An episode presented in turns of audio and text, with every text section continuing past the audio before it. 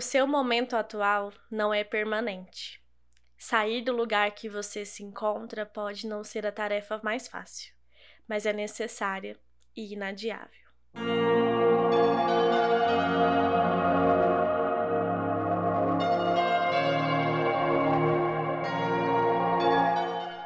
Olá, meu nome é Yasmin e seja muito bem-vindo à Missão Despertar Cast um lugar onde sabemos que o despertar espiritual começa individualmente, mas o caminho é seguido em conjunto e é para isso que estamos aqui.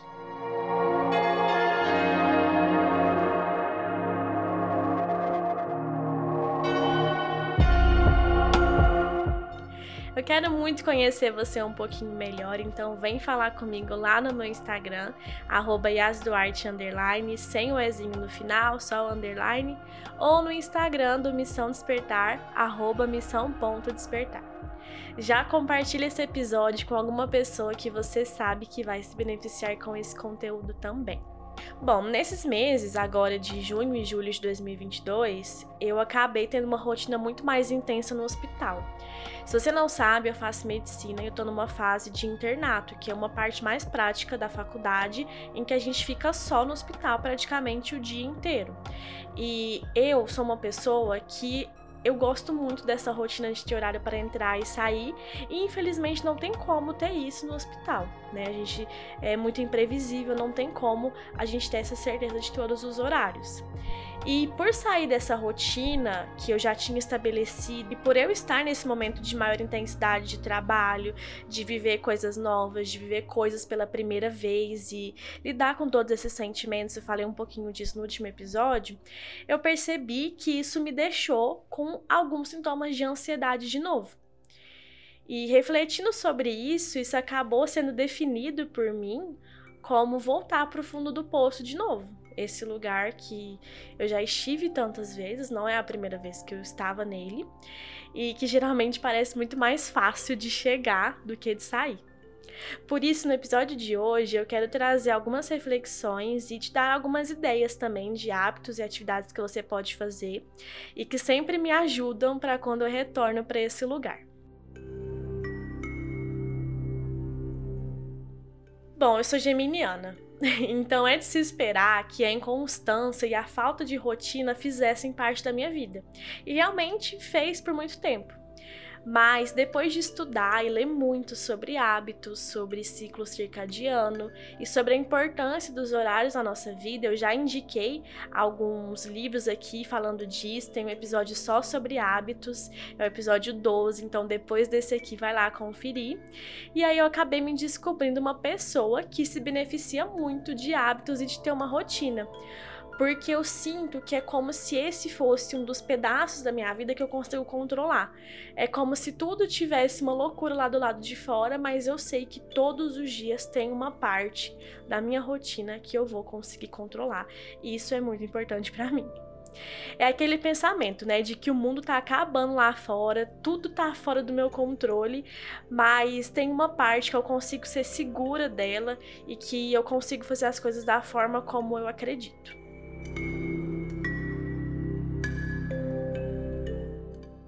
Mas no início eu acabei indo para um, um, outro extremo. Eu tenho esse, esse problema, né? Eu tenho essa limitação. Às vezes eu sou muito 880, ou eu tô muito em uma rotina muito focada, ou eu tô mais dispersa. E aí eu comecei a achar que a constância deveria ser a meta da minha vida, de fazer todos os dias exatamente tudo igual. E isso, gente, acabou me levando para um lugar muito sombrio, sabe? Porque eu percebi que eu ficava me sentindo mal se eu não tivesse exatamente aquela rotina, eu me cobrava e meu dia não era bom, mesmo que eu tivesse feito a maioria das coisas. E isso a gente já falou no episódio 42, né? Vem de um perfeccionismo, vem de uma autossabotagem que não tem como serem saudáveis. Um pensamento de equilíbrio que eu busco ter é aquela frase que eu já falei aqui, né? Que é a seguinte: a única coisa que não muda é que tudo muda. Então, muitas vezes a gente vai sim falhar, vai sim deixar a rotina de lado, vai sim voltar para esse fundo do poço, mas a questão é o que estamos fazendo para sair de lá. Porque ir para lá a gente já sabe que em um momento ou outro a gente vai. Inclusive é muito fácil. Mas o que é que a gente está fazendo por nós para conseguir sair desse lugar.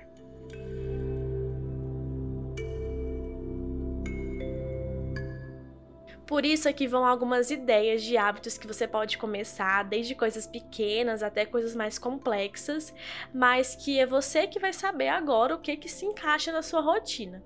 Então eu vou citar algumas aqui, por exemplo fazer a sua própria comida de uma forma saudável, começar ou continuar a fazer skincare, fazer uma listinha de todas as coisas que você ainda pretende fazer naquele dia.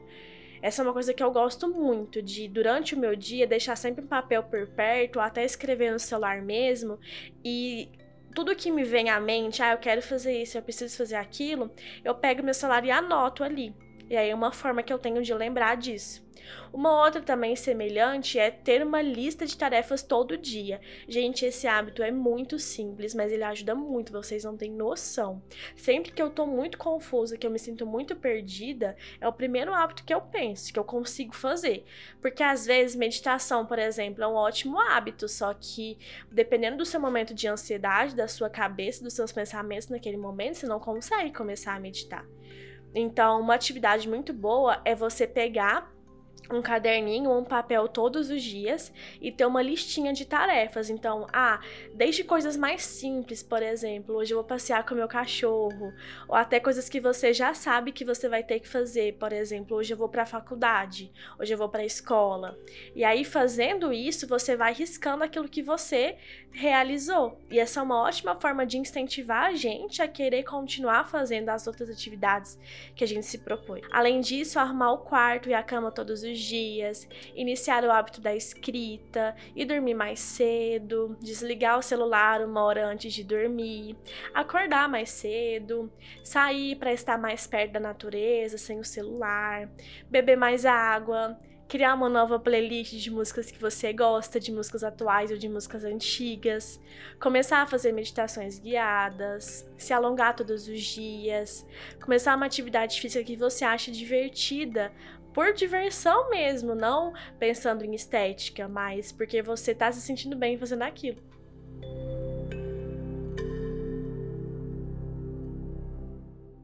Mas como começar, né?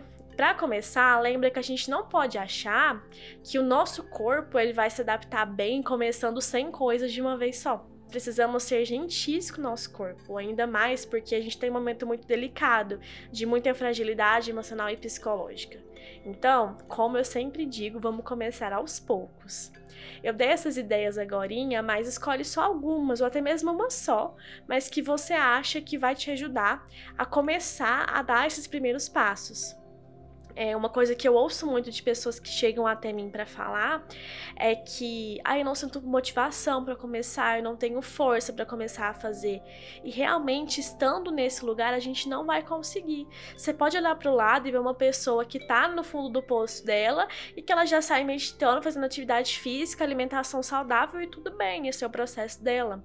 Mas talvez você é, precisa de algo um pouco menos complexo, então uma atividade que que você vai fazer todos os dias, que vai te dar esse sentimento de rotina, de hábito, de estar fazendo alguma coisa por você, mas que não vai exigir tanto de você naquele momento de fragilidade.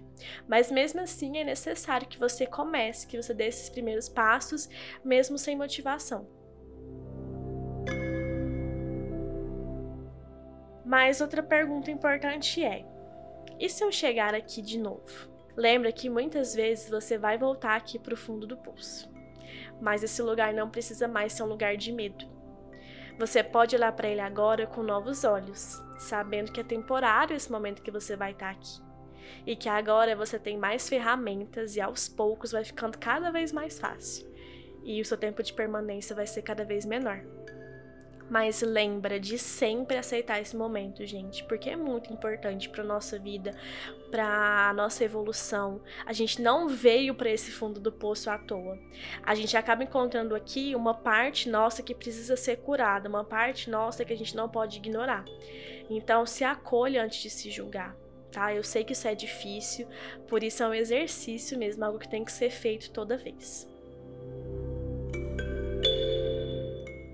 Para finalizar o episódio de hoje, eu vou deixar como tarefinha dessa semana que você escolha três hábitos desses que eu listei para cumprir durante os sete dias, até o próximo episódio. E aí você me conta lá no meu Instagram o que, que você achou e como tem sido essa experiência para você. Se você quiser compartilhar comigo ao longo do tempo, eu também vou adorar saber.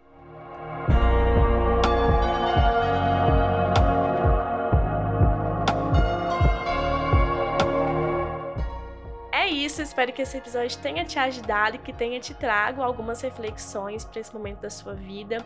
Esteja sempre ciente que você está aqui, mas você vai conseguir sair. Nós nos vemos no próximo episódio. A luz que habita em mim, saúde a luz que habita em você. Namastê.